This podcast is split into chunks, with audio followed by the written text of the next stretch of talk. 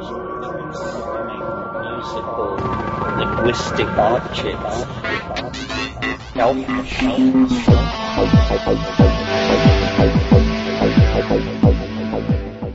Greetings from Cyberdelic Space. This is Lorenzo, and I'm your host here in the Psychedelic Salon.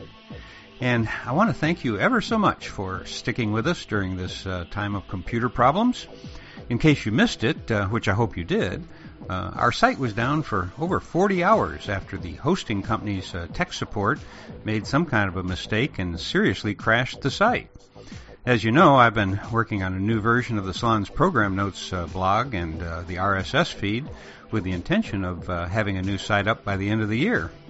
Well, I put that on hold for a moment as I uh, make plans to transition all of my websites to a new hosting company. Hopefully there won't be another major crash, but uh, just hold on with us for a bit more, and uh, before you know it, all of these computer crashes will be a distant memory, as are most nightmares, I should add. now, uh, in about 20 minutes, you're going to hear Terence McKenna ask you uh, several questions like, What do you think is going on? What do you think this is all about? And when you hear him say that, I suggest that you pause your MP3 player and take a little time to actually think about these questions that he's asking. They seem to me to be among the most important questions that any of us can ever ask ourselves. And yet, uh, most often when they come up in a podcast like this, uh, well, we listen to the rest of the talk and then promptly forget about them until the next time somebody brings them up. As uh, Terence says, it's a matter of personal responsibility personal responsibility to find out what the world is really doing. So when you get to that part, do me a favor and pause this recording and then spend some of your very valuable and very sadly short time on this planet to uh, be a thinking human being and uh, give some real thought to these important questions. They were important 25 years ago in May of 1990 when Terence first voiced them, and believe me, they're ever so more important today. Remember that famous Mahatma Gandhi quote that I bring up every once in a while? Whatever you do will be insignificant, but it is very important that you do it. I suggest uh, that maybe you repeat that quote to yourself each night as you're drifting off to sleep. And uh, and now with that very melodramatic introduction, here from May 1990, a weekend workshop is Terence McKenna. Well, I'll just say a little bit about uh, myself and how I relate to this. I don't really like to talk about it in those terms, but uh, since this is the getting to know each other thing, it's very important to the to what I understand that um, everybody else understand that there's nothing special about it or me. In other words, for, for what I'm trying to do to make sense, this access to this transcendental realm has to be democratically available. It can't depend on your spiritual accomplishment or your mastery of a technique or something like that. It isn't like that. It's something that is as uh, much a part of us as ordinary people as our sexuality is. And sexuality is not something that is dispensed by gurus. It's just something you figure out and do, you know. And this is much more along those lines. My, how I explain to myself what I'm doing in this position is that I was just simply incredibly lucky, incredibly fortunate to be at certain places at certain times when they were handing out the good stuff. and um, so it, it's a, and then I sort of I see you in the same way. Someone over here, Fred, said he was looking for the the answer to the mystery of life. Well, the weird thing about taking that position is that you can fall into positions where you find it, where you find the answer.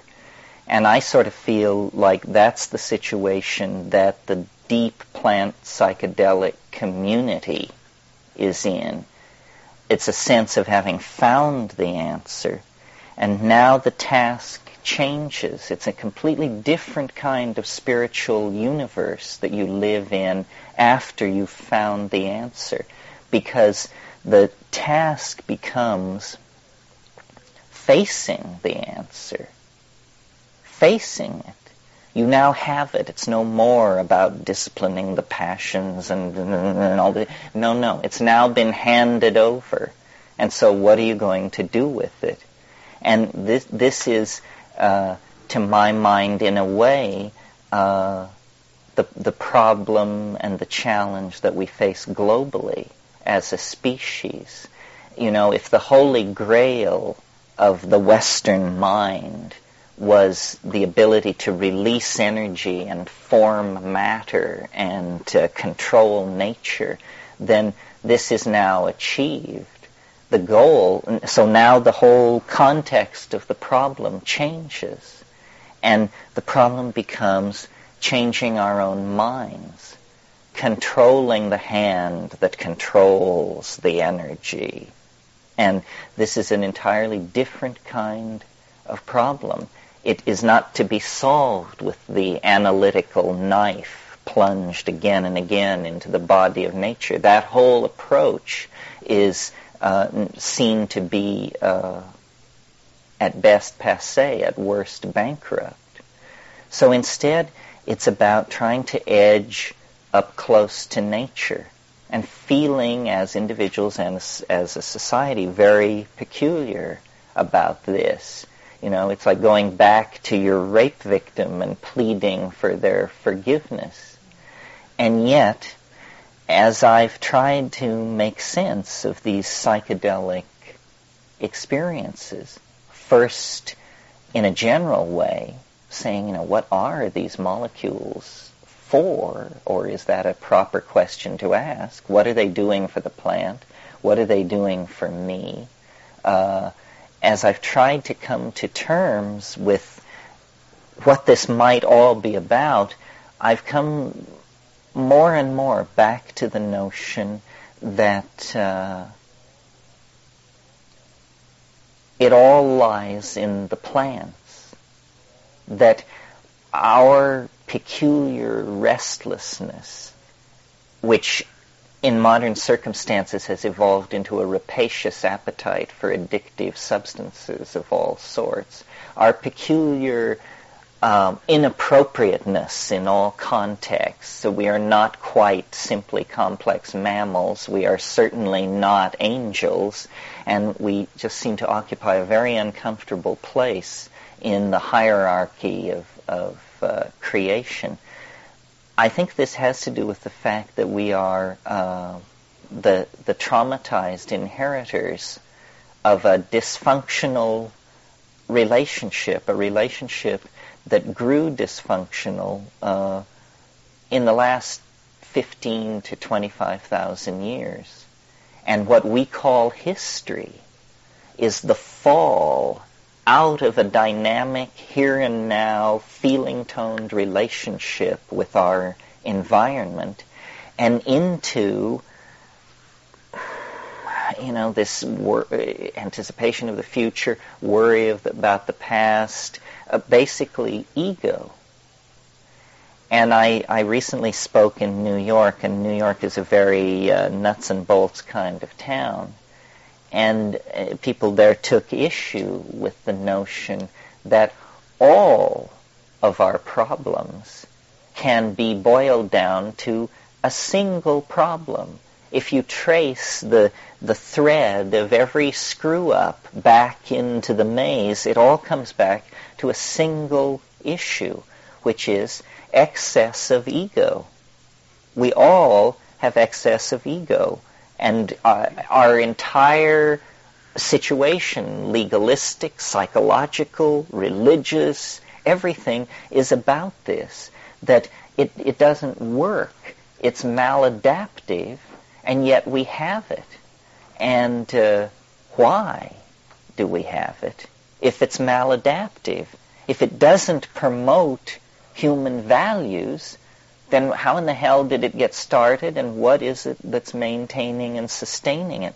Well, this is what I want to talk about uh, over the course of the weekend.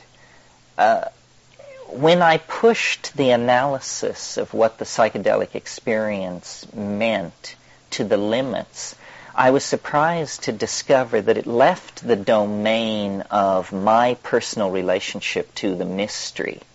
You know, what is it? What does it want for me? What is it trying to say? It, all that had to also make room for uh, another issue, which is there's a political issue here. I think most people in this room, most people who have had the psychedelic experience will agree that the most profound, the most open-hearted, the most moving moments of their lives, some of them have been tied in with those experiences. But we seem unable or unwilling or afraid to extrapolate that conclusion to the notion that this is a general panacea for society because we cannot conceive that our uh, that the, the solution to a spiritual dilemma could lie in matter. In other words, we ourselves have been effect, infected by the inside-outside matter-spirit dichotomies of the, of the dominator culture. But the notion that man, notice the gender thrust here, the notion that man could somehow bootstrap himself to Godhead without reference to nature seems to me highly peculiar and, and simply nothing more than an expression of hubris pride, a belief, you know, that we can do it our way and alone. So all of this is is very um, the shelf life is short on all of these issues because the planet is in a state of terminal crisis. Does that have anything to do with the psychedelic experience? Or are these separate issues? How can they be separate issues if the psychedelic experience is a mirror of the state of the individual and, and collective psyche, and if the planet is uh, on a collision course with some kind of terminal crisis? It seems to me then that what, you know, nature is struggling to right this disequilibrated planetary ecosystem. So in a sense, there's nothing to be done except to watch and wait. But on the other hand, we are not apart from nature we are, in some sense, the, a, a portion of nature which is the most reactive and energetic because we are reactive and energetic in the domain of epigenetic codes. We can foment rapid change. Until recently, it was a, it, it, was a truism of thinking about society that all change had to be gradual. This myth has now been exploded. We know that, you know, you just take them all out and hang them, and then that's not gradual, and then you've got a new world. And this has been done in several places with uh, excellent success recently. So change need not be gradual. And in fact, I think we're entering into a historical domain where very little change will be gradual. Gradual change was a luxury of the past. Well, how to come to terms with these processes, patterns, forming and reforming in our lives, in our relationships, in our families, in our businesses, in the extended relationships we have with people. It's uh, what is needed, you see, is a kind of collective breakthrough in apperception.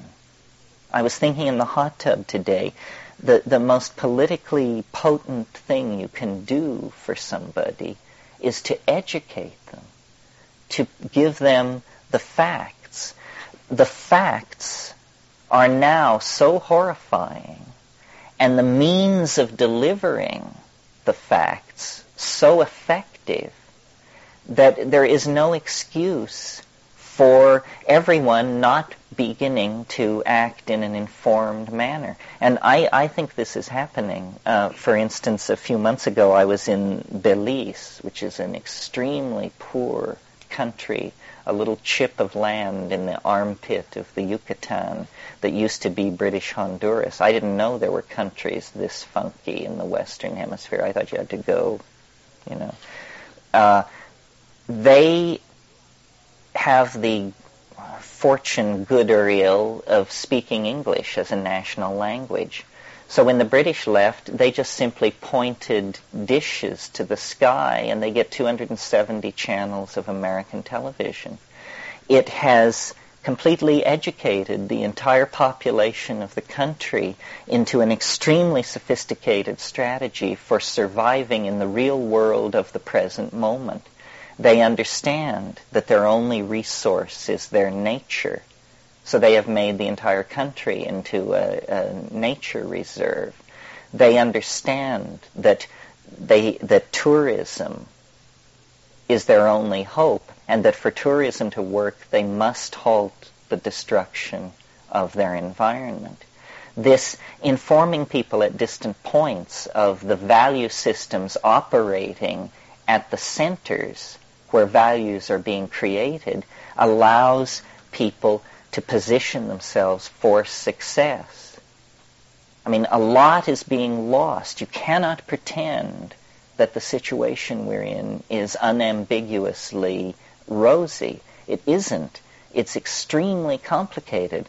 Marxism dissolves what does this mean? It means that now uh, 21 language groups and 16 tribal uh, groups are open to exploitation, homogenization, leveling of cultural values. Everybody will be turned into a kind of white bread consuming citizen in a beige fascist world. And this is the alternative to Armageddon. We hail this as a great step forward. What is happening is that all restrictions are being done away with against the re- expression of completely rapacious drives for immediate self-gratification.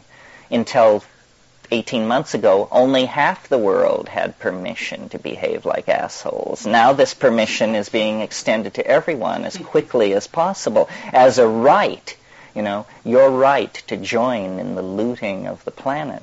Well, certainly Stalinism is a bad thing, but is the only ideological counterpoise to that to be high-tech, mindless consumer uh, fascism? I don't think so. In fact, I know not, because there isn't enough metal in the planet to put a Volvo in every driveway of three and a half billion or four billion people. So the search for a serious revolution in values is on. It cannot, it, it must come from the spiritual realm. And the spiritual realm in practical terms means the imagination. The, the, the frontier of our species is the imagination. Now we have to take that slogan and somehow turn it into a technology. How can we go to the place where ideas come from? How can we somehow separate our architectonic fantasies from the ongoing momentum of the planet? Both are valid, you see, but we have to recognize that what we are is almost an ontological transformation of life. We are to life what life is to the inorganic realm, and we need to separate ourselves from the planet. The planet, the entire planet, should be a bioreserve. How many of these oxygen-rich, water-heavy worlds are there? Now, of course, it's pie in the sky to talk about moving all heavy industry into space or to the asteroid belt or something like that. But on the other hand, when you extrapolate a visionless future, even as much as three or four decades into the future, you see the accumulation of problems on such a scale that then there will be no pulling out of the power dive because once a society passes a certain point in the process of dissolution, you just don't make a decision to change. I mean, it's too late. You don't have the engineering skills. You don't have the technical community. You don't have the resource extraction ability. It's all slipped through your fingers. Well, I think uh, psychedelics are catalysts to thought to imagination, to understanding. And we are like somebody who has been dead drunk while the house was burning down around us. And now we have awakened to the sound of falling timbers and the smell of smoke. And we have a certain limited amount of time to figure this situation out. We don't have 500 years or 100 years. Anybody who speaks in terms of solutions that require 100 years or even 50 years to implement doesn't understand the dynamics of the situation. History has some kind of will for its own transcendence. And I think we are now so close to the dropping of the mask and the realization of, of what the game was all along that the, the, the sense of this nearby revelation informs all of our lives. I mean, drives our dreams, our thoughts, the choices we make, why we're here in this room uh, this evening. It's very big news, I think. Uh, the world is not at all as we suppose it to be. I find that very amazing. I mean, that's the bottom line for me. I, I always think of these things eh, in reference to that scene in 2001 when the anthropoid apes are leaping up and down and screaming and pointing at the monolith. That's what we're doing here in this room. I mean, the subject of this weekend is unspeakable. You know, it can only be obliquely indicated. Whatever you say about it is not true. Uh, and yet it is somehow the informing mystery of being, and it is not remote. That's the big news. That uh, the previous human model, which is that we are all poor, groveling sinners, and that gnosis will trickle down to us from the wonderful folks up on top of the steep building nearby where they're conducting mysterious business with liver readings and stargazing. That model is uh, in, uh, insufficient and insulting considering the situation we have been brought to by those very stargazing men wearing dresses. So I think what we have to do now is just take the machinery into our own hands. It's a matter of personal responsibility to find out what the world is really doing, what it is. What do you think's going on? What do you think this is all about? Who do you think you are? What do you think English is? Uh, how do you really cognize notions like uh, the future, the past, where I've been, what I want? I mean, you know, in Moby Dick, Melville says, if you would strike, strike through the mask. Everything is a mask. And just behind that mask lurks, well, what? That's the question. I mean, it's the, it's the thing which informs every individual existence, and that's fine, and people have always lived in the shadow of that mystery. But it is our weird privilege to live in an age where there is also to be a collective dropping of the mask, a moment of melting and recasting of what reality itself is to be. So, you know, discussing this, convincing ourselves of it, and then working out the minute details of how it all is inevitable and couldn't be any other way is uh, how we will occupy ourselves this weekend. I'm really conflicted in, in always in these situations because I feel, for some reason, I suppose it's an ego trip, that I want to be correctly perceived. I, as a person, want to be correctly perceived. And I think of myself as a reasonable person, a person sensitive to concepts like evidence, causality, uh, so forth and so on. And yet, what I have to say is like completely unreasonable. I mean, a, a messenger uh, bearing news of complete madness uh, approaching from all directions. So, and I got into that position by staying pretty close to the principle of uh, of skepticism. I'm not a believer. In fact, when the when when the aliens draped the mantle over my shoulders, they said it's because you don't believe in anything. You know, this is why you get. Uh, that's why you got this far because you didn't believe in anything, and uh, it's a good method. Normally, it's a method spawned out of futility. You'll say, well, fuck it, I don't believe in anything.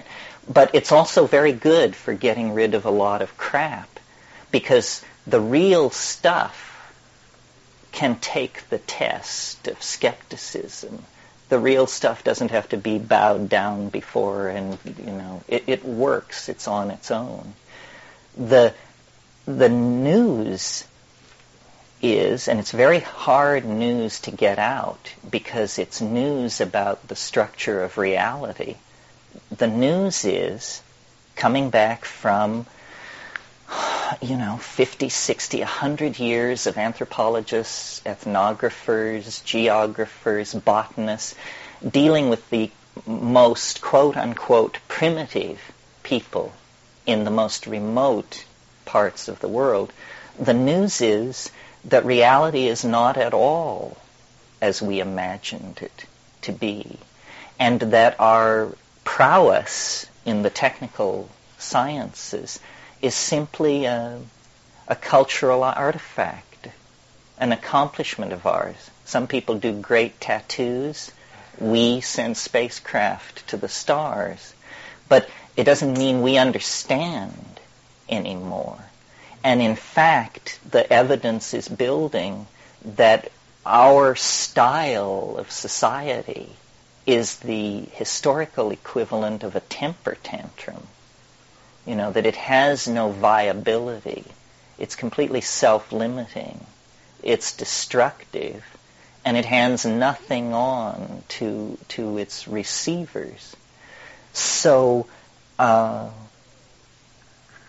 I sort of talk to this group and all the groups that I talk to from two points of view. I'm trying to convince you of something, and yet reason dictates that I assume that you're already convinced pretty much. So then it's also an effort to figure out what it is we're so convinced of, and then what is so great about it. Because I think uh, some kind of um, this is a real mystery, the only one I know. This is the thing that you hope exists and assume doesn't if you're a reasonable person. Because it's that, you know, all the dreams of childhood, all the sense of magic and the and the dissolvability and transcendability of boundaries is uh, is returned, is affirmed in this experience. Well, yet here we are having this on the brink of a planetary meltdown of culture and ecosystem. So is this just some kind of uh, dancing on the brink? Is it kind of ultimate self-indulgence?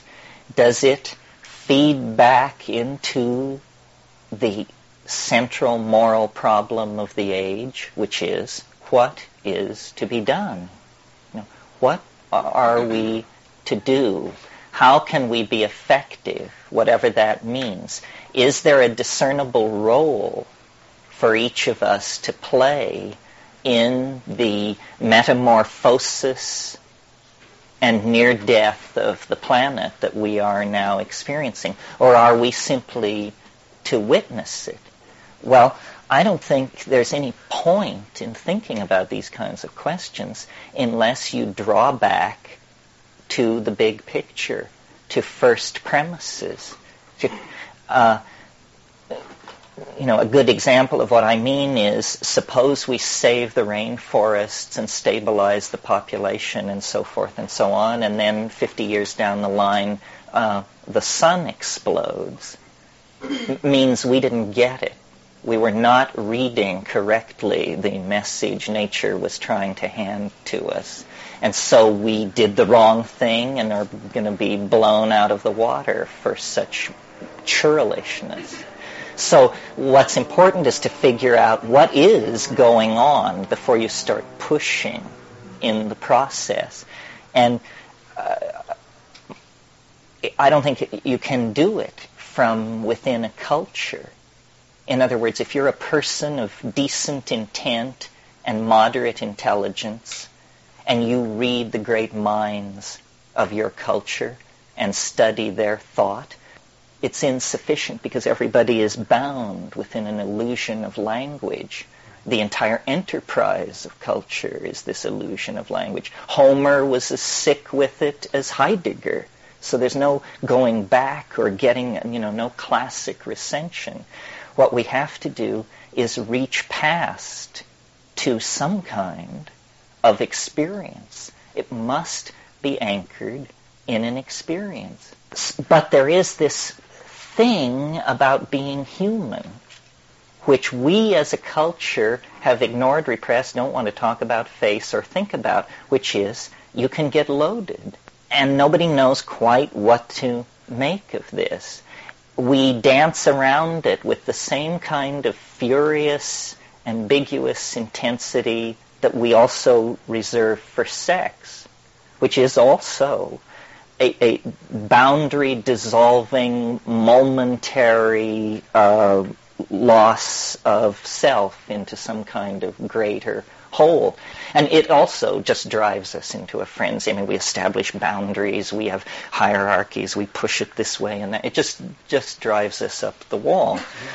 You know, whoever she was who designed this system had the good sense to connect this whole sexual impulse very tightly into the generative process so that there's no way you can get sex out of the human experience. I mean, people have tried in all times and places in many strange ways. 150 years ago, they were putting pants on pianos because it was thought that young men should not see pianos unclothed because it might excite them to impure thoughts. And this is real in England, in our culture, not New Guinea or the moon, but in England, pants wore, uh, pianos wore pants but uh, the the psychedelic option is sort of like an appendix. You know, you can have it, but you don't need it. Apparently, apparently. That's the key thing. In other words, whether or not you have the psychedelic experience does not stand between you and the ability to pass on your genes into time. It does not stand between you and continued existence like the reflex, the autonomic reflex of breathing. It's a kind of, of uh, potential loop in development which we can, as culturally coordinated creatures, choose to follow or choose not to follow. But this development is very recent. Until, pick a number, 10,000 years ago, the onset of puberty, which was, you know, the, uh, a wave of hormonal release, basically. The onset of puberty was the signal to the social mechanisms of the people to begin the administration of psychedelic plants, to carry people into adulthood, to carry them into a feeling-toned relationship with the mythological material that they had learned as children, but that they now would be expected to exemplify as realized adults within the Gung or culture or whatever it is that they are. We, in our anxiety about all this, and I'll talk about why I'm sure it will come out, but for the present, just to say, we have interfered with this, and we have enforced upon ourselves a kind of infantilism. Now, this is a phenomenon that's well known. It's called neoteny. Neoteny is the preservation of adult characteristics into adulthood. Into adulthood. Childhood, childhood characteristics or infantile characteristics or fe- even fetal characteristics. So, for instance, all, all primate fetuses are hairless, but only the human being retains this fetal characteristic throughout life. The very large head of the human infant, the, the uh, percentage relationship to body mass remains uh, very much in the fetal end of the statistics throughout life for human beings. We have large heads. The very prolonged uh, period in which skills, cultural skills, are acquired, up to 16 years. Well, this tendency toward biological uh, neoteny, uh, which was reinforced by uh, mutagenic influences in the diet, is carried over into culture as a cultural characteristic. And it's, have you noticed that every generation views the generation it spawns as more childish than itself? And we look back to our rugged grandparents who slogged across the plains, and I suppose they look back to people in chainmail who were only four feet high, who, you know, could go without eating for six months or something. And it, it just gets, we become more and more soft, more and more infantile. And the final phase of this was just the decision that we never needed to grow up at all. We never needed to find out about the nature of our relationship to being at all. And so the psychedelics were suppressed.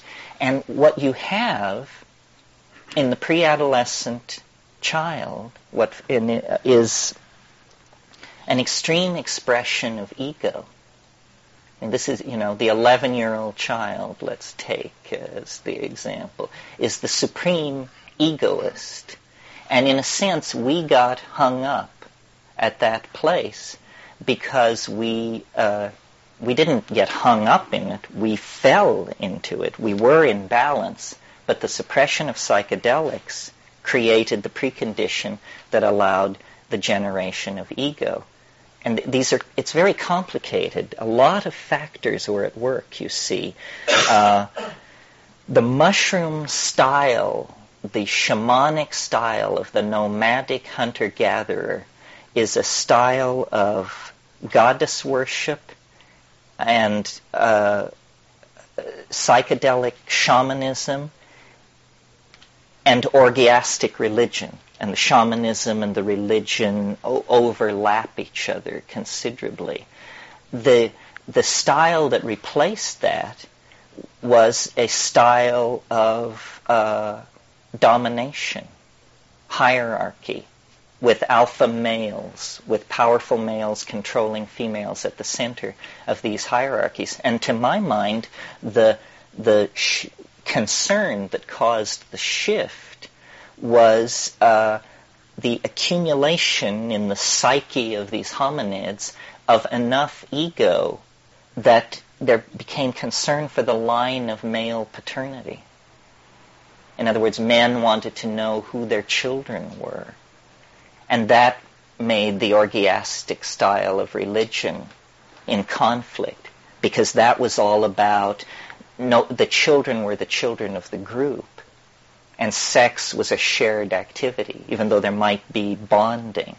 But once people got men once men got it into their heads that they wanted to know who their offspring were, then females had to be controlled very rigidly and there had to be control of sexual and the whole thing just turned into a nightmare. My women, my property, my children, my food, my territory, so on and so forth. Well, you see, what had been going on before was a true incipient symbiosis. And this is, I think, the new idea that I want to communicate and that I'm absolutely, one, serious about and two, literal about. That the, our glory and our uniqueness and why we are as we are is because we are a plant animal symbiotic species. Our ordinary state, our state of nature, the way in which we existed until 10,000 years ago, was in a very tightly bound symbiotic relationship with plants. They were, uh, we domesticated them, and we uh, spread them, and, and we created environments for them through the use of burning. And in return for this, this mysterious connection opened up where real information couched in humanly cognizable terms, information about where the reindeer went, who you should marry, what the weather's going to do, stuff like that. Real information began to be traded back and forth. Now, biologists are familiar with the notion of pheromones, message-bearing chemicals that regulate behavior within a species. But we're just getting ready to go to the next level and recognize the possibility of what have been called exopheromones, pheromones that regulate behavior between species. And it's very clear that, you know, in climaxed ecosystems of great age, such as the equatorial tropics of this planet, uh, exopheromonal interactions become the major mediating force in all the evolutionary exchanges going on. The old notion of competition and survival of the fittest is now seen to be bankrupt. The way nature works is it's the species that can make itself most necessary to other species the one that can cut energy deals with the most of its neighbors that is the successful one. So you maximize cooperation, you maximize dependency, you maximize integration. This is the successful evolutionary strategy. I mean, of course you can be a jaguar and crash around in the forest and eat things immediately smaller than you, but um, jaguars will be a memory in the fossil record of this planet when the plants will still exist, given you know that man were not part of the picture. So uh, uh, the dynamic of uh, of life dictates that these uh, that these energy levels be held very close. How do you um, how do you explain the ego and the identity and the I and all that stuff? I mean, is that outside of the natural? Or, you know? Well, no. I think you know nothing is outside of the natural, but uh, all of this can be explained uh, in terms of climatological flux on the African continent. very briefly, um, you know, the primates evolved in Africa. Out of the primates came the hominids, which were these seal, upright, uh, opposable thumb, binocular vision, and there were a number of these, and they existed for, you know, over the past six million years. But Africa and the planet, because of repeated glaciation, is subject to cycles of drying. And uh, every time the ice moved south, primate populations were bottled up in Africa. And we know there have been four glaciations. Immediately, the last one, the ice melted 20,000 years ago. And out of Africa, that last time, came pastoralists, people who had domesticated cattle and had a style of following cattle around rather than being just strictly hunter-gatherers. Well, I maintain what happened was uh, uh, these arboreal, tree canopy living apes came under pressure as the continent dried up to expand their diet because the forests were disappearing and being replaced by grassland.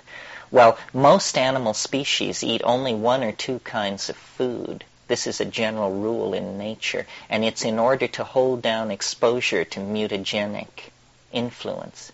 But when an animal population is in a situation of food scarcity, the logical thing to do is to begin to test food sources and to expand your repertoire of food.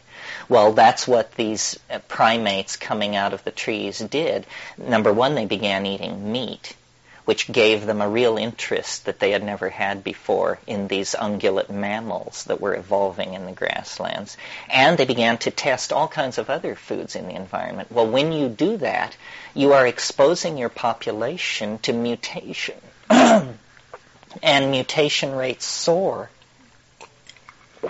And it was during this period that uh, the human brain size doubled in like uh, a million and a half years. Someone said it was the um, the most rapid evolutionary expansion of a major organ ever seen in the fossil record. Nothing like it ever happened. Why? What was making this happen? Well, uh, it looks like probably huge numbers of mutations were taking place in this population because people were literally eating anything they could get their hands on.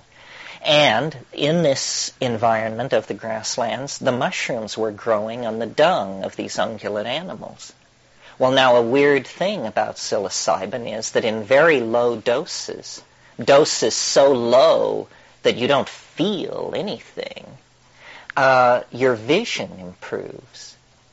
They've done tests with this, and you know there is an improvement in visual acuity uh, on psilocybin at low doses. Well, you can imagine the evolutionary impact of something like this on a hunting gathering population where visual acuity is all that stands between you and grim starvation. It means a population of animals, a population of these hom- evolving hominids that accept the mushroom into their diet have just been given a tremendous leg up on nearby competing troops, the competing troops that don't have it. It's like chemical binoculars. So immediately then there is a reason, an evolutionary reason for mushrooms to be eaten and for the spread, for mushrooms to be accepted into the diet as an item and so forth and so on. Well, so then you take slightly more mushrooms, and like all alkaloids and CN, it's a CNS arousal. It means you feel alert, you feel interested, you want a boogie, and also, uh, if you're if you're male, you can sustain an erection. So it, it, arousal means arousal. So then uh, this stuff is an enzyme promoting sexual activity at that level. Well, sexual activity, the, you know, the number of copulations that occur within a population is directly related to the number of successful impregnations. So suddenly you have these horny primates be a lot of more interest in sexual contact and partners and all that. This means that these psilocybin-using creatures that are now more successful at hunting and more interested in sex have all kinds of pressures on them that will force them to outbreed the dull, uninteresting folks who don't use mushrooms at this point. well, so then, uh, high, yet yet higher doses it changes and it's no longer about sexual activity or clarity of vision. It becomes about the psychedelic trip, this tremendum, which is as awesome to you and me as it was to these so-called primitive folks 20,000 years ago. We don't know what to make of it. They don't know, they didn't know what to make of it. They founded a religion about it. We're trying to start the engine of the same religion all over again. And, uh, the way in which this religious ecstasis manifests itself is in language activity, in cognition, but in glossolalia. in spontaneous outbursts of syntactically organized vocal activity. Well, the great mystery of human emergence, of course, is language. What is it? Where did it come from? How did it ever get going on such a scale? So forth and so on. But it looks to me like what we're seeing in psilocybin is a kind of neurological enzyme, a catalyst in the environment that could take an evolving primate population and put it through a series of forced changes that produce ultimately a self-reflected, minded, uh, creature practicing a shamanic mother goddess religion in this nomadic context. And that was paradise. And that was the ideal for the archaic revival. In other words, that Eden actually existed, that we are made for better things than what we've got. You know, it says in Finnegans Wake, here in Moycane was the red light district of Dublin. Here in Moycane we flop on the seamy side, but up Nayent, prospector, you sprout all your worth and woof your wings. That's a promise for the future. Up Nayent, you sprout all your worth and woof your wings. But also, antes, we sprouted our worth and woofed our wings. And this whole nostalgia for a perfected shamanism in prehistory is reasonable, I think. I mean, I think we had something, an unimaginably precious gift. We had consciousness and dynamic order. Consciousness as we experience it now within the confines of history is most analogous to cancer. I mean, it's just, you know, replicating, spreading.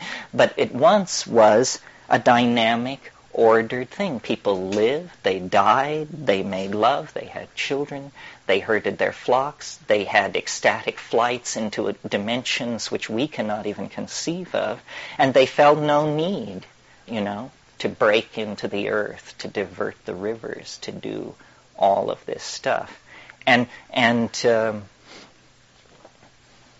you know, even if we're not aesthetically attracted to that, we have to make a value judgment on it because it was not a runaway process. It did not push everything uh, toward crisis. Okay, well then, so what happened? What the hell happened if that's how it was? Well, you know, nature is just an ongoing story. The very drying processes that created those grasslands, that created those pressures on diet, that created that mother goddess religion, that evolved those ungulate animals, that process continued.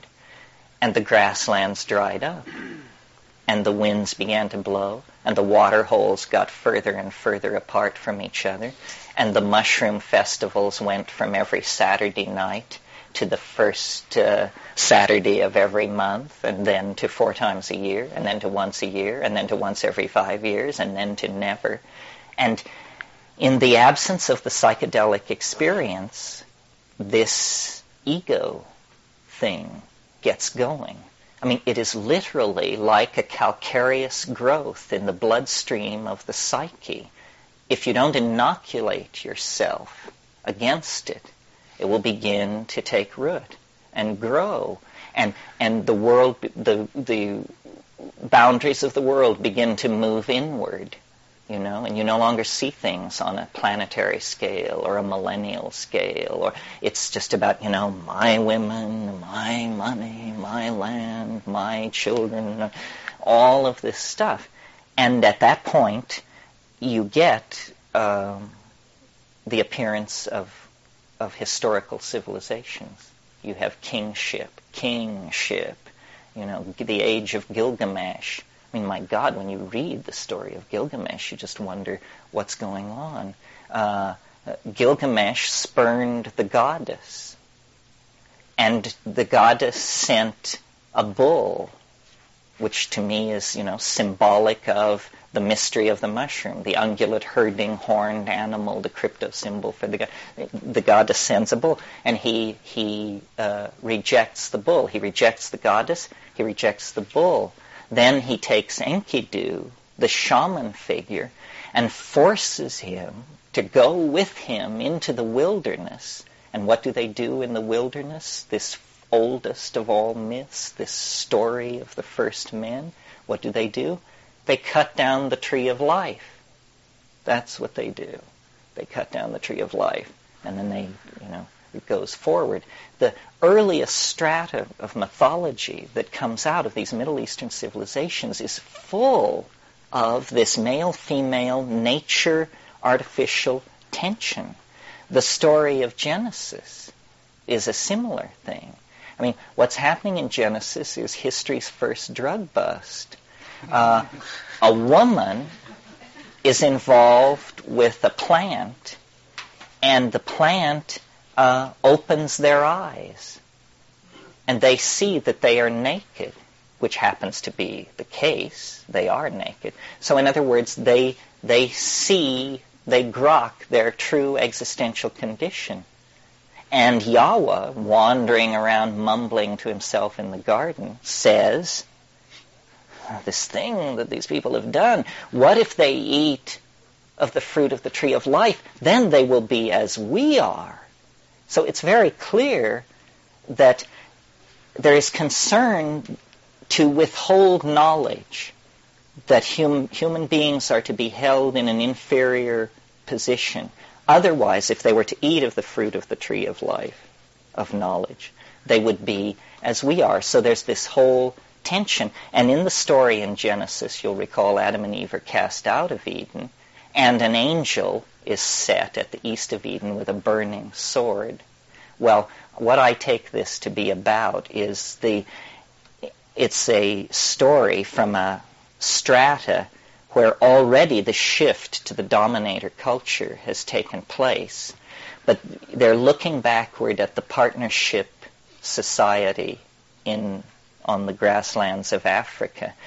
And the and the angel with the burning sword is nothing more than the sun that they literally were cast out of Eden. Eden disappeared around them. It dried up and blew away. And there was nowhere to go but the Nile Valley and Palestine. And these people who appear in the Nile Valley and Palestine at about 9,800 BC, called Natufian, come out of nowhere with a very high culture and a tremendous ability to exploit plant resources. And I think they are the remnants of this partnership culture. And you see our our the way in which all this ties into the present and tr- attempts to be more than just a uh, you know a kind of cultural reconstruction of prehistory is we're trying to understand who we are, why we are the way we are. Well, the major thing that now that we have transcended ideology and nobody gives a hoot whether you're a Marxist or any of that anymore because we've all seen through that. The, the new issue is human nature, and it evolves around this drug thing. You know, is it the true and purest expression of human nature that you should drink nothing but cold water and eat nothing but raw vegetables, and any departure from this is an abomination. And then when you get to drugs, you know, this is really an abomination. How, what should be our relationship to substances? And why are we the addictive creatures that we are? I mean, I know that elephants intoxicate on papayas and bumblebees get loaded on sugar water and this and that. But human beings addict to dozens of substances, to behaviors I mean, all kinds of things. Guy goes out in the morning to pick up his paper off his porch, and it's not there. And he has a heart attack. You know, he has to sit down. He, my God, you know, what am I going to? And he has to have instant relief from the, the traumatic crisis of the non-presence of uh, the morning information fix, and and the phenomenon of falling in love, which doesn't really happen with other animals. I mean, other animals bond, but they don't go bananas in the way that we do on on this issue. Uh, we're we're chemically highly cued in a way that a lot of animals around us aren't. So then history, because of this, because of this addictive drive within us, that we have because of this disrupted symbiotic relationship in prehistory. See, we're looking for the score, but we can't quite find it. Imperialism doesn't do it. Heroin doesn't do it. Sadomasochism doesn't do it. Nothing quite does it. But we keep trying stuff cocaine, money, fascism, mercantilism, ideology, all of this stuff. We are very, very restless. And the path of our restless, frantic peregrinations across the intellectual landscape is what we call history. You know, it's our effort to try and get straight, get back to something which we feel we deserve and that we lost, and that we don't know quite what it was. Well, meanwhile, in the rainforests, in the Arctic tundra, these little brown people have been keeping the gnosis going, never questioning, never doubting, millennia after millennia, going into these hyperdimensional mind spaces and operating there while this has been going on, we have been elaborating positivism, scientific philosophy, building atom smashers, so forth and so on. We have created then, out of our infantile cultural style, uh, what Erich Fromm would call a fecal cultural st- cultural style, because we just excrete stuff, you know, all kinds of stuff. Uh, they have held this mystery but they, to my mind, the mistake that has been made is that it's been thought that they understood it. That we now go to the shamans and they will explain to us what the inner skinny is on all this. That isn't it. There's no explaining this. Once you've been there, you know the futility of a notion like understanding the psychedelic experience. It's like understanding the ocean or understanding a planetary ecology. We think that things are to be understood, but some things are simply to be, you know, what's the word, appreciated, imbibed, to be in the darshan of them. You're listening to the Psychedelic Salon, where people are changing their lives one thought at a time. When uh, just now Terence was saying that we humans are very, very restless, well, I thought about uh, how that might have related to my own life. Until now, uh, I, well, I actually hadn't thought very much about my life's trajectory as uh, being driven by restlessness. I just figured that, uh, well, I never actually found out what it was that I wanted to do in this world.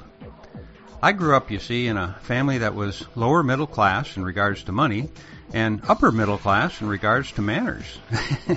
That's a long story that I don't have time for right now, but Basically, I grew up in a somewhat poor Irish Catholic family in the Midwest.